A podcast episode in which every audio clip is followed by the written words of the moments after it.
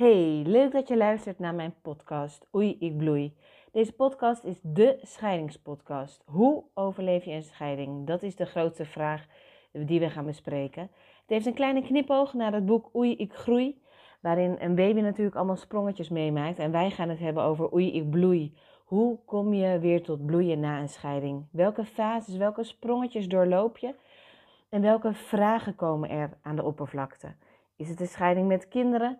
Ben je verlaten? Ging jij zelf weg? Wat heb je allemaal meegemaakt? Hoe kan je ervan leren? En hoe kan je zorgen dat je weer gaat bloeien? Want één ding is ontzettend zeker: scheiden is heel erg veel. Er komt heel veel op je af. Er is een enorme ravage aan communicatie en veranderingen. Hoe ga je weer van overleven naar leven? Luister lekker mee met mijn podcast naar de eerste aflevering.